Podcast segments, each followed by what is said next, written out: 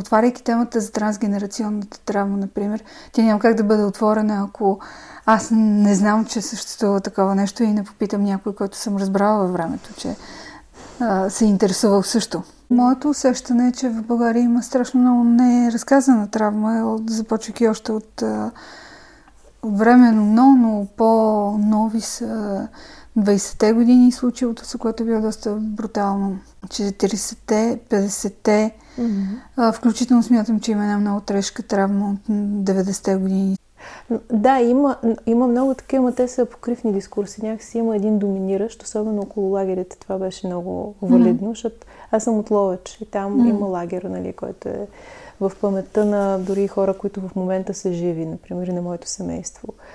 А, много от тях са виждали лагеристите, когато са идвали да строят партийния дом, а, какво ли не улици, ремонти, нали, всякакви такива неща, подстрой с камионетката, докарани с надзирателя нали, града го е виждал това. Това се знае. Знае се, че там има убити хора, които не се знае къде са им телата. Но някакси до, до 2016 за това можеше да се говори само неофициално. Официалният дискурс беше, че такова нещо или няма, или това са престъпници. Защото винаги общинската власт е била на социалистическата партия или пък някакси дори да е имало временни други управления, тъй като че ли не са имали подкрепа държавна, за да говорят за това.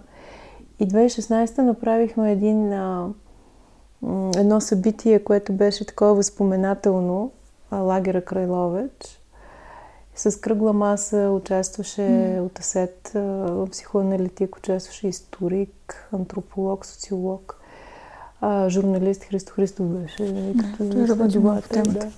Да. И всъщност беше за първи път официализиране на една тема, която винаги е била някакси паралелна на официалната. И сега вече, примерно на влизане в Ловеч, има една табела, която обозначава в това стандартно на кафя фон бели букви, като за исторически обект обозначава къде е бил лагера. Да. И това е нали, един начин да постепенно да се постигне някакво признаване, в смисъл да има някакво, някакъв разговор около това събитие, за да може хората да се чувстват свободни да изразят и това, което те са преминали, нали, ако са били жертви или техни потомци, което беше много трудно доскоро. А каква е според те причината хората да не обръщат внимание в България на трансгенерационната травма?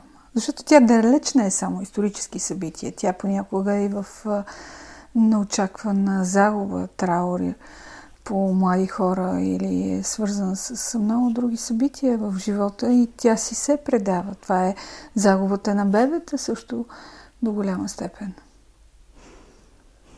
Сякаш глеждането в миналото носи един дискомфорт. Слушах един много интересен разговор с, Георг Краев, който обясняваше как ние не сме весели хора в България, заради това няма Хелоуин.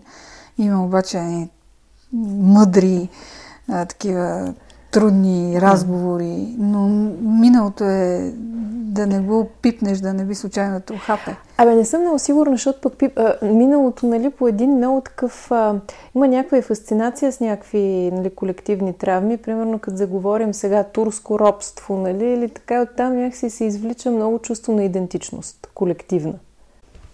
Мисля, че става въпрос за неудобни, ако го мислим колективно, за неудобни политически травми. Нали, там, където говорим за нещо, около което няма съгласуваност. Той в бивша Югославия е така. Нали, всъщност, там, където няма един доминантен дискурс, нали, защото за османското е, време можем да се съгласим горе-долу всички. Нали, докато като не можем да се съгласим, като че ли няма воля да се признае от всички страни някаква вина, отговорност, нали, някакси да се срещне с траура всъщност в крайна сметка. Ами някакво такова отричане, отцепване и съответно един дискурс надделява над другия и мисля, че затова там не се пипа. И там, където не може да се съгласим всички какво това означава. Защото пък нали, за някои травми много така борбено ги размахваме като знаме, нали, Балкански войни, нали, има такива примери, които доста Да, ние ги, не ги ли размахваме като част от а, политическата пропаганда на различните... То така става е, накрая. М- тук има някакви фрази, които винаги се казват, но те са много повече а, лозунги, отколкото да са градивни към хората. Да, но поне, нали, някакси тая пътека е начин да се говори. Така ми изглежда, нали? Да. Има там, където няма консенсус как мислим за събитието, че ли много дискурси остават не, невербализирани, премълчани, не е срамно е.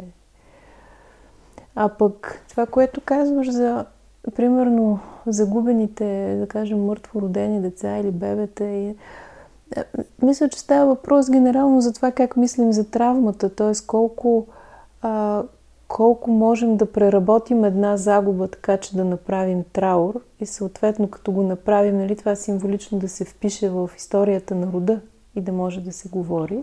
Или по-скоро не може да се направи траур и това стои като такъв фрагмент, нали, който не може да се мисли, който по-скоро се капсулира и, и около него има забрани. Нали, и тогава вече това събитие според мен е травматично толкова, че може да бъде единствено предадено само като такъв суров материал, не като наратив, докато най-накрая в някакво поколение да бъде преработен. Това, което става е с а, военните травми, нали? поне моят опит в Босна беше точно такъв, че там някакви унаследени травматични преживявания, само така като дори и, и като телесно преживяване, например, симптома от заболяването, инвалидизацията от фронта, белези, нали, те само могат да бъдат показвани. Второто поколение ги вижда по телата на родителите или, примерно, вижда техни реакции по повод на, например, гледат филм в къщи, там показват някакво сражение и изведнъж един я става и излиза от стаята, без да обясни нищо или дърпа контакта, нали, щепсала от контакта на телевизора, за да спре картината. И детето вижда това, ама няма думи. И, и нали, има някаква фантазия, бе, тук нещо с майка ми или с баща ми се случва и това е много трудно. И аз там не трябва да пипам, за да не го донараня този човек, защото го обичам. Но няма произведен наратив, в който да е от първо лице. На мен ми се случи това и това и затова се чувствам сега така и ми е трудно да ти го разкажа. И мисля, че второто поколение улавя по-скоро тези актове, жестове, натоварва ги с някаква фантазия, какво може би е станало и по този начин може би ги предава на следващото, ако не може да ги преработи. Общо взето това, съм, това забелязах, че е механизъм нали, на предаване на такива фрагменти от опита. Това не прави ли работата на терапевта доста сложна, защото тя е работа с много визуален елемент, всъщност? Ми, мисля, че работа с много фантазия, с много проекция, всъщност. А, спомням си, моя супервизор тогава направи една а, връзка между предаването на травматичния опит и съня. Как и в двете има много кондензация и изместване. Тоест нещо е изместено върху нещо друго. Например, това да издърпаш кабела от контакта на телевизора е някаква метафора за непоносимост. И всъщност в, в терапевтичната ситуация, в преноса, може би работим точно с това, с тези изместени съдържания и се опитваме да разберем означаващо за какво е това. И това, което, на което се натъкваме в трансфера. И в този смисъл е, да, работа с много а, метафора, и метонимия, да може да се открие какво има зад съдържанието, което пациента представя. Още повече, че много пъти то не е негово, а е на предното поколение. Много трудно работим и с догадката, с фантазията, какво е било за този някога, който го е преживял. И може би в крайна сметка и да може да пациента, който идва, да може да разкачи собствения опит и значението за него самия от това на предното поколение, защото все пак той е отделен друг. Той е нали, носи идентичност през това, че аз съм наследник на този предходния, който е минал примерно през войната, през лагера, през травматичния опит. Но все пак аз имам своя интерпретация за света и за да мога да живея свободен от травмата на предното поколение, нали, трябва някакси да видя как аз се учленявам и се отделям от него. Аз опитвам да се сетя за пример. А... Но Да, сещам се за един тинейджър, който когато го срещнах беше на 15-16 и след това а, ние не бяхме точно в терапевтично отношение, но той така се обръщаше от време на време към мене. Аз бях, нямаше как да сме в терапевтично, защото аз всъщност бях интервюирала семейството му и него. А, но там имаше точно а, такъв, а, например, появи се кошмар, в който той а, сънуваше неща, които нямаше как да знае, че баща му е преживял, нещо, което на баща му се беше случило в един а, такъв лагер за, за изтезание, за задържане. И, и беше много интересно как той на фона на това, което е чувал в медиите, това, което знае принципно, че се случва по време на война, от една страна. От друга страна, бащата имаше в резултат на това увреждане на куцаше с единия крак, нали? И той знае, че това е следствие от войната, но не знае подробности как са се случили травмите. А, също и от динамиката в къщи, нали? Примерно бащата, той имаше PTSD. И а кога на моменти той е много нервен, не може да търпи шумове, отделя се в стаята си, става сприхав цялата тая комбинация нали, беше направила така, че сина да започне да си представя, че като стане на еди колко си години човек, преминава през някакви такива травматични събития, това започна да се появява в съня му. Та, нали, по силата на, на свързаността син-баща, как съдържание от единия преминава в другия, нали? но ако там няма намеса, ако това момче не успее да отграничи собствените си желания, тревоги от тези на бащата, има голяма опасност да почне да живее неговия живот. Нека си да се грижи много за баща си, за неговото благосъстояние, без да мисли за себе си, примерно. Да, или да попадне в поредица от ситуации и да прави избори, които да го правят тревожен. Или Защото... да го правят подобен на баща му. Или ситуации и избори, които бащата е избирал и някак си на това познава такава версия за отношения има, или такава версия за свързване с света, с хората. Мислиш ли, че до някъде част от проблема е невъзможността на едни по-стари поколения, които вече бавно си отиват, но това са родените през 20-те, 30-те, 40-те, 50-те, които не, са, не успяват да разкажат животите на децата си, не успяват да им покажат какво се случва, какво се е случило, защо са такива каквито са. И е, това води до едни фантазии в децата им за живота, което води пък до повтаряне на ситуациите и точно възможността да говори, да бъде говорено с възрастните хора за това, което са преживели, е онази съставка, която липсва понякога в отношенията в едно семейство.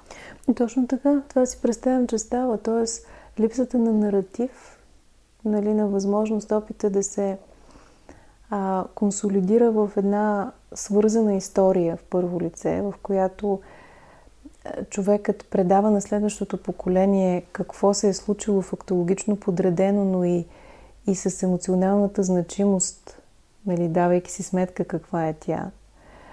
А, липсата на това кара това второ поколение да фантазира по-скоро за опита на предходното.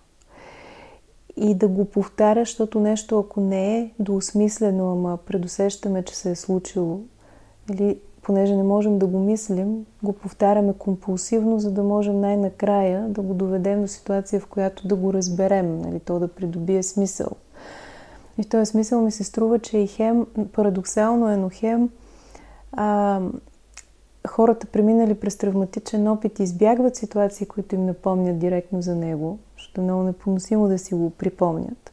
Хем в същото време, без да искат, като че ли се поставят постоянно в ситуации, които им напомнят за този опит, може би с някаква такава несъзнавана цел да може най-накрая това да придобие смисъл за човека, той да се разбере и себе си, защо се е случило и може би второто поколение също се стреми да прави такива повторения, за да може да разбере предците си. Преди малко засегна темата с посттравматичното стресово разстройство. И това как хората преживели различен вид травми, които след това се оказват и част от поколенческата травма, те го носят. И големите изследвания по въпроса включват дори това как се променя на генетично ниво организма на децата, които са родени след събитие. Например, един родител е преживял травматично събитие и децата, които има след като се върне от война или му се е случило нещо тежко, са с а, специфичен геном, който вече крие част от тревожността и е спомена. Тоест, тук не говорим единствено и само за наши фантазии и наши прогнози, а това е нещо установено в големи популации. Кои са тези събития, които като чувам, че са случили на хора преди нас и те все още са живи, бихме могли да разпитваме за тях. Дори без да сме терапевти, дори когато сме си вкъщи и знаем, че дядо е ходил на гости в... А, хайде, на гости не звучи добре. Как дядо е преживял много тежко или е бил свидетел на, да речем, влакова катастрофа. Или участник в влакова катастрофа. Аз си примерно, като бях дете, моя дядо, той е ветеран от Втората световна война. И за мен е било интересно да го разпитвам около това, как е било на фронта, какво се е случило. Той даже има снимка от там. Има и а, травма, той е бил ранен и е останало парче от шрапнел в крака му и докато беше жив, той си ходеше с него, нямаше операция. А, и тези неща, примерно снимката, а, релефа на тялото, нали, там където се вижда, че има обрасъл този шрапнел стъкан, нали, което е белек от войната. И тези неща привличат вниманието и аз мисля, че те естествено карат любопитно дете да попита, бе, това откъде е. Нали. Някакси по-скоро темите, около, около, в които детето пита, те естествено идват в контакта с възрастния. Въпросът обаче е колко възрастния как може той да го изговори? Готов ли е за това? Нали? Дали може да намери думите да, да построи разказ? Та в този смисъл не знам,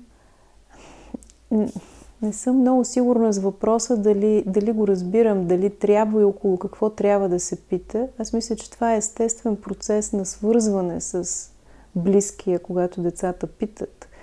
По-скоро въпросът е как възрастния намира пътека да отговори.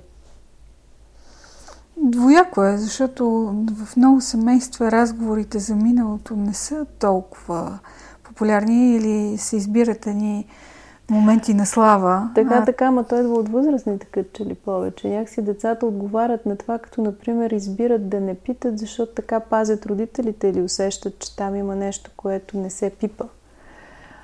А, и то това е един умален като че ли вариант на на това общностно, на общностен феномен, нали, където има един доминиращ дискурс и други, около, които не смеем много да говорим.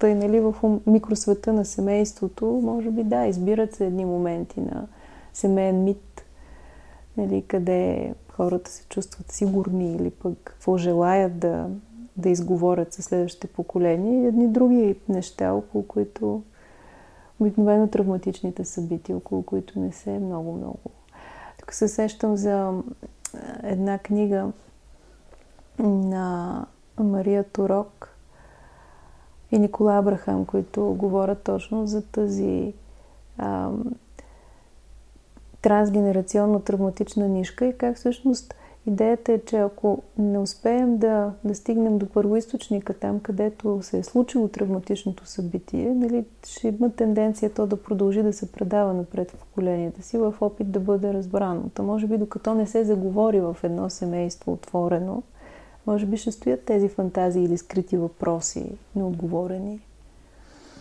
Аз, например, си мисля, че липсата на разговор за 90-те в България е много сериозна липса.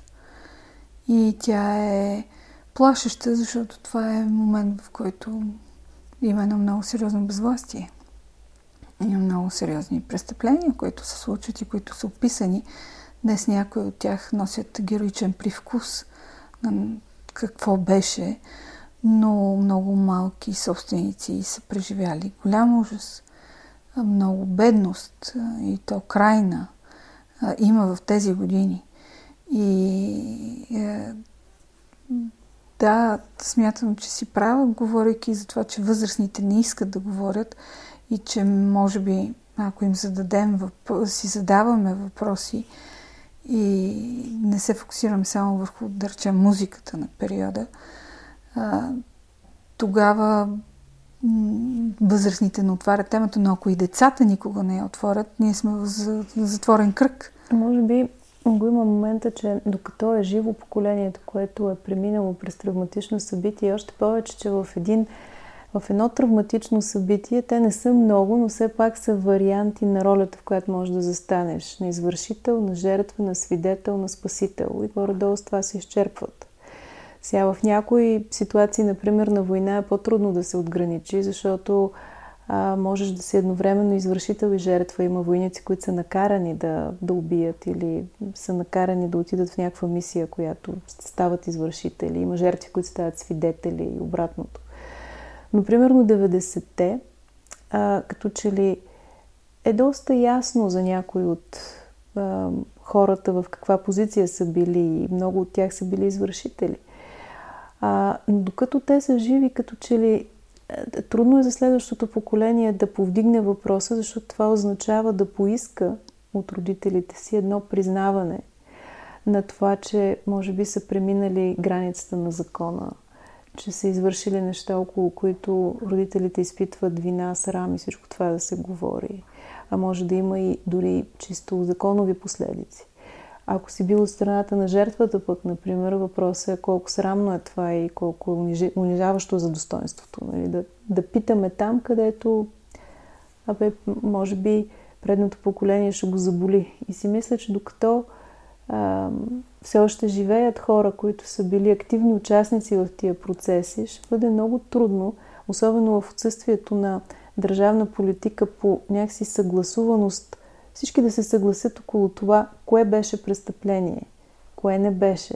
Нали? Някакси да има, да има възможност хората да се позиционират спрямо някакъв ориентир. Много трудно е да вадиш а, въпроси.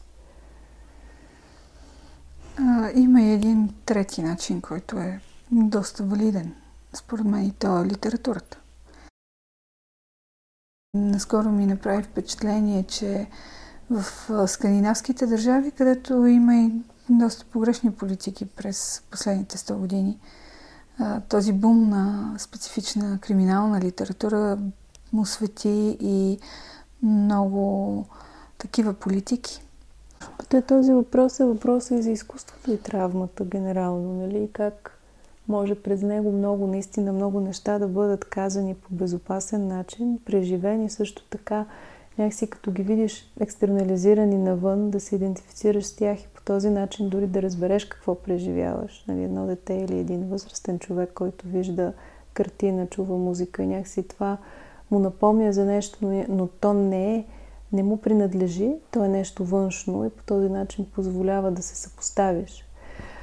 А, нещо, което аз а, видях в много присъстващо в Босна през а, тяхното следвоенно изкуство. Те имат страшно много филми. То почти всеки, всеки филм, който излиза след 96-та на сетне, то е по някакъв начин свързан или директно с войната, или с някакви последици, но темата се прокрадва. Нали? Мисля, че това е един общ опит да се разбере темата, да се погледне от различни ъгли. Вече се появяват и доста по- нетрадиционни, нали? В началото след войната бяха много такива, много еднопосочни, много ясно бяха дефинирани кой е жертва, кой е извършител. Сега се появяват доста разнообразни дискурсии в киното им и в литературата им, включително и в популярната музика. И всичко това явно са опити на един безопасен терен да се говори за една много трудна тема. Тоест, дори говорейки ние двете с теб и казвайки писането, изкуството са начин за преживяване, това е един напълно валиден и достъпен начин, по който бихме могли тогава, когато имаме истории за разказване, да правим една терапия на собствените си мисли, чувства и това, което знаем. И по този начин, изваждайки евентуално и други хора, биха могли да се свържат. То е едно нещо, което се сещам от работата с деца, но беше и част от, примерно, от моята методология там, беше, че децата бяха поканени да нарисуват как си представят ам, военния град, в който са, по време на войната, града, в който са родени. И, и някакси като имаше дори доста изненада, понякога родителите бяха изненадани от това, което видяха и от степента на детайл, с който децата бяха запознати и боравеха. Някога пък децата бяха изненадани да открият, например, какво родителите ще кажат по повод на рисунката. Нали? Тя се превръщаше и в повод за диалог, но също така и в много нагледено вътрешно психично съдържание. Нали, нещо, което пак е свързано с изкуството и ползва изкуството като мост между психиката на човека и, и някаква публика. А ти как започна да се занимаваш с трансгенерационна травма?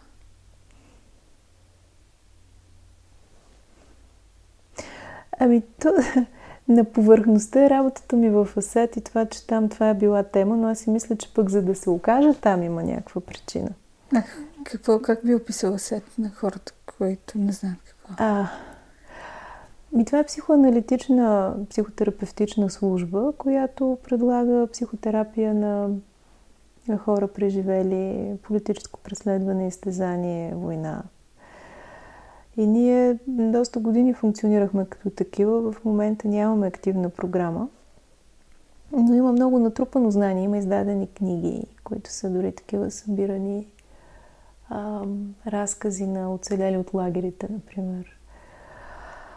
А, аз, оказвайки се там, мисля, че много се запалих по въпроса, нали, какво се случва през поколенията, защо но вероятно това е бил мой интерес от много по-рано, който е някакси се учленил, получил е име в процеса на, на работа, но въпроса за войната, например, за детската психоза, винаги са ме занимавали.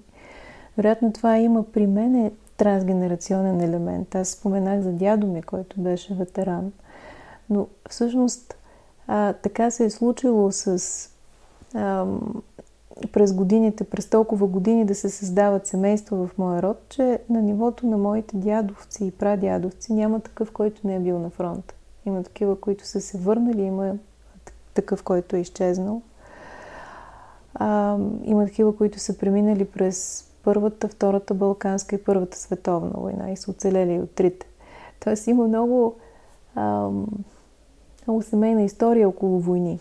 Мобилизация, снимки, как са изглеждали преди да отидат на фронта, снимки от фронта, след завръщане, някакви истории също за спасяване, за бягства.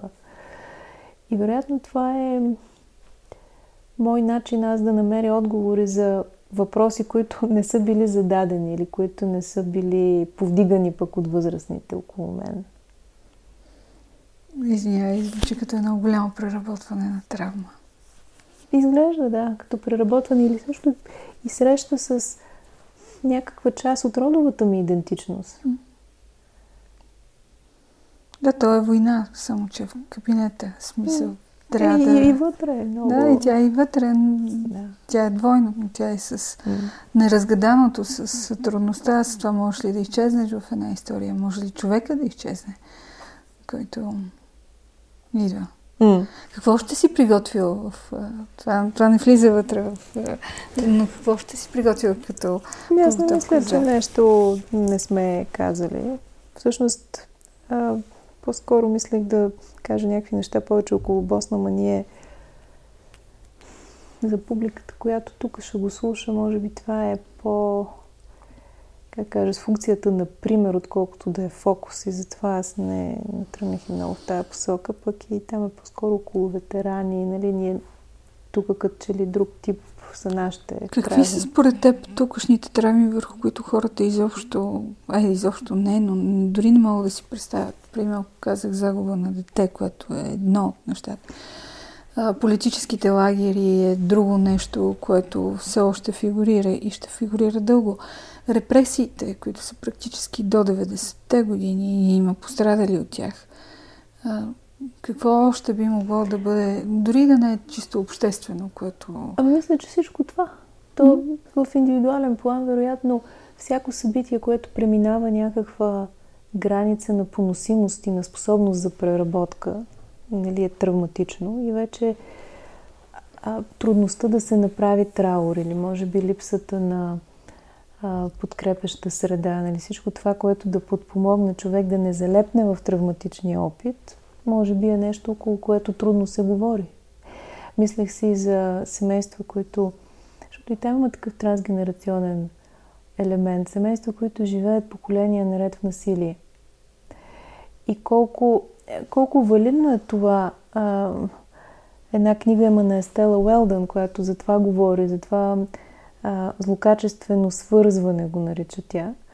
Нали, на хора, които произлизат от семейства с домашно насилие, как по някакъв начин те се интуитивно се откриват, защото общия травматичен опит в началото е преживян като спойваща спойваща територия. Нещо, което имаш чувство, че другия по силата на собствения опит много добре разбира в тебе, той интуитивно знае.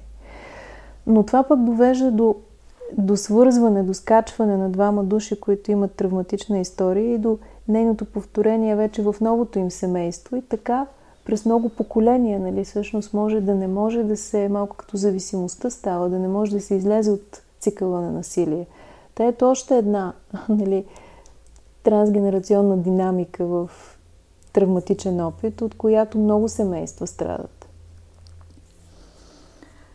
Намираш ли някаква връзка между трансгенерационната травма и, да речем, опит, многобройни опити за инвитро?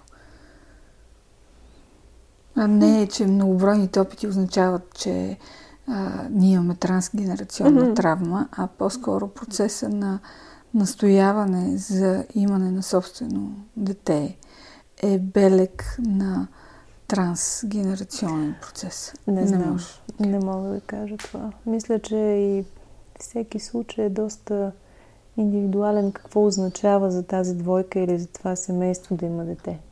Нали, аз бих тръгнала това да, да изследвам. Може да излезат някакви неща, може да има много травматично с около имането на деца или загубите на деца през поколения, но кой знае.